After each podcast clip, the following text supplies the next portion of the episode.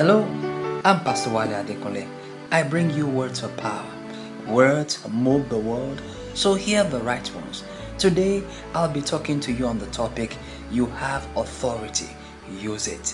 Luke in chapter 10, verse 19 says, Look, I have given you authority to tread on snakes and scorpions and on the full force of the enemy, and nothing will hurt you. What a revelation! To actually know you have authority you have right, you have control, you have mastery, you have capacity. You are not, and you don't have, and you are not going to experience what the devil is suggesting to you. You are who God says you are, and you indeed have what God says you have. You are of God. You have authority, you have the right to give orders and to exercise control. Begin to use it now. Your authority is of God and not of yourself.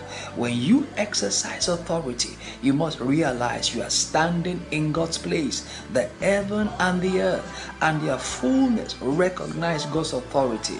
That is why you must be bold, you must be confident and fully assured.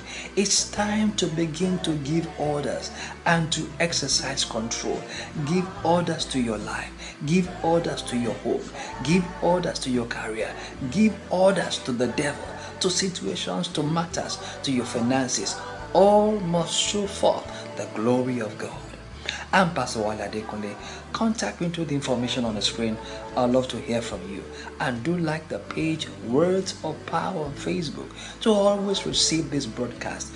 Words move your world. So hear the right ones. God bless you and see you again next time.